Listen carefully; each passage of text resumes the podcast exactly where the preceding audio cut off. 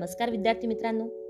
ऐकू आनंदे संस्कार गोष्टी या आपल्या उपक्रमात मी कस्तुरी कुलकर्णी तुम्हा सर्वांचं हार्दिक स्वागत करते. आपल्या या उपक्रमात आज आपण गोष्ट क्रमांक सहाशे पासष्ट ऐकणार आहोत. बालमित्रांनो भारताच्या स्वातंत्र्याच्या अमृत महोत्सवी वर्षानिमित्त सादर असलेल्या गोष्टी परमवीरांच्या या आपल्या विशेष कथामालेत आज आपण परमवीर अब्दुल हमीद यांची गोष्ट ऐकणार आहोत. चला तर मग सुरू करूयात आजची गोष्ट. मित्रांनो भारत मातेचा सुपुत्र ज्याने पाकिस्तानचे आठ टँक नेस्तनाभूत केले. ते शूर म्हणजे परमवीर अब्दुल हमीद. भारतीय सैन्याच्या हातबॉम्ब फेकणाऱ्या सैन्याच्या चौथ्या बटालियनमध्ये असणाऱ्या बत्तीस वर्षीय कंपनी क्वार्टर मास्टर हवालदार अब्दुल हमीद यांची ही शौर्यगाथा आहे मित्रांनो. एकोणावीसशे तेहतीस रोजी गाझीपूर जिल्ह्यातील धामूपूर गावामध्ये त्यांचा जन्म झाला. त्यांचे जीवन अतिशय कष्टात गेले. अब्दुल यांचे वडील व्यवसायाने शिंपी होते आणि अब्दुल त्यांच्या दुकानात आपले शिक्षण सांभाळून वडिलांना मदतही करीत असत. देवा येथील ज्युनियर हायस्कूल मधून अब्दुल यांनी आपले आठवी पर्यंत शिक्षण पूर्ण केले. ते साहसी गोष्टी करण्यासाठी नेहमी उत्सुक असत. पोहणे कुस्ती करणे शिकार करणे गटक खेळणे यासारख्या खेळांची त्यांना भयंकर आवड होती. मित्रांनो गटक म्हणजे शीख समाजातील तलवारबाजीचा एक खेळ आहे. वयाच्या चौदाव्या वर्षी त्यांचे लग्न रसोलन बीबी यांच्या बरोबर झाले होते. एकोणावीसशे चोपन्नमध्ये वाराणसीच्या प्रशिक्षण शिबिरात अब्दुल यांची भारतीय लष्करात भरती करण्यात आली. लवकरच त्यांनी नासिराबाद मधील ग्रेनेडियर रेजिमेंटल केंद्रामध्ये आपले प्रशिक्षण पूर्ण केले आणि एकोणावीसशे पंचावन्नमध्ये त्यांना चार ग्रेनेडियर्समध्ये तैनात करण्यात आले. बालमित्रांनो एकोणावीसशे बासष्टमध्ये भारत चीन युद्धामध्ये सात माउंटन ब्रिगेड मधून त्यांनी लढा दिला होता. युद्ध संपल्यानंतर लगेचच अब्दुल यांना अंबाला येथे पाठवण्यात आले.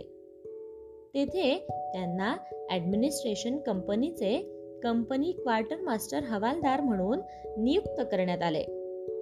याच पदावर असताना एकोणावीसशे पासष्टमध्ये झालेल्या भारत पाक युद्धामध्ये अब्दुल हमीद यांनी शत्रूला न जुमानता आपल्या मातृभूमीचे रक्षण करण्यासाठी शौर्याने लढा दिला.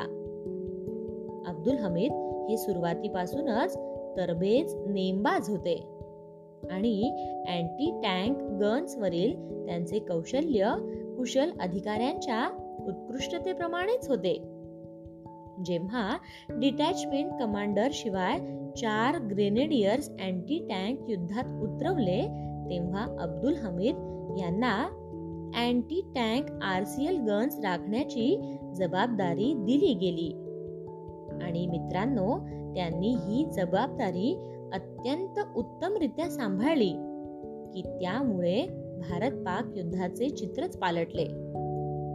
नऊ सप्टेंबर एकोणावीसशे पासष्टमध्ये पाकिस्तानी टँक असल अटर भागात मार्गात येईल ती गोष्ट चिरडत मार्गक्रमण करत पुढे चालत होते. पण अब्दुल हमीद हे सुद्धा त्यांच्यासमोर पाय रोवून उभे राहिले. समोरून येणाऱ्या शत्रूला रोखण्याच्या उद्देशाने अब्दुल हे दुसऱ्या महायुद्धामध्ये वापरण्यात येणारी जुनी एकशे सहा M M R C L anti tank बंदूक बेफामपणे चालवू लागले. त्यांनी काही क्षणातच शत्रूचे तीन टँक उडवले. चौथा टँक तर त्यांनी अचानक पण अचूक नेम लावत एका झटक्यात उडवला. मित्रांनो त्यावेळी शत्रू मागे हटला. पण पुढच्याच दिवशी दहा तारखेला पुन्हा समोर आला.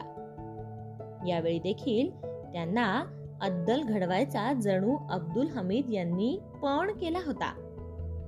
दहा सप्टेंबर एकोणावीसशे पासष्टच्या दिवशी त्यांनी पाकिस्तानी सैन्याचे अजून दोन टँक्स नष्ट केले. मात्र पाकिस्तानी सैन्याने त्यांना हिरले आणि त्यांच्यावर अंदाधुंद गोळीबार सुरू केला. परंतु अजिबात न डगमगता न घाबरता अब्दुल हमीद यांनी आपला लढा सुरूच ठेवला. अजून एक टँक नेस्तनाभूत करून त्यांनी शेवटच्या आठव्या टँककडे आपला मोर्चा वळवला. अब्दुल यांनी आपल्या अचूक निशाण्याने तो आठवा टँकही उडवला. पण दुर्दैवाने त्याच वेळा त्या टँकमधून निघालेल्या गोळ्याने अब्दुल यांच्या जीपला लक्ष केले. आपले कार्य पूर्ण करून अब्दुल हमीद हे त्यावेळी शहीद झाले. त्यांच्या या कामगिरीची संपूर्ण देशाने दखल घेतली. मित्रांनो त्यांच्या जाण्याने भारतीय सैन्याने एक शूर वीर गमावला. एकोणावीसशे सहासष्टमध्ये त्यांना मरणोत्तर परमवीर चक्र प्रदान करण्यात आले. त्या युद्धामध्ये पुढे भारतीय सैन्याने अतुलनीय शौर्य गाजवत पाकिस्तानचे चाळीस टँक सोडवले आणि त्यानंतर पंचवीस ते तीस टँक काबीज केले व पाकिस्तानवर विजय मिळवला.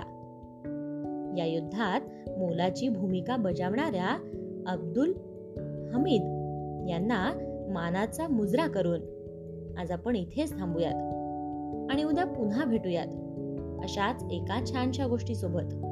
आपल्याच लाडक्या उपक्रमात ज्याचं नाव आहे ऐकू आनंदे संस्कार गोष्टी.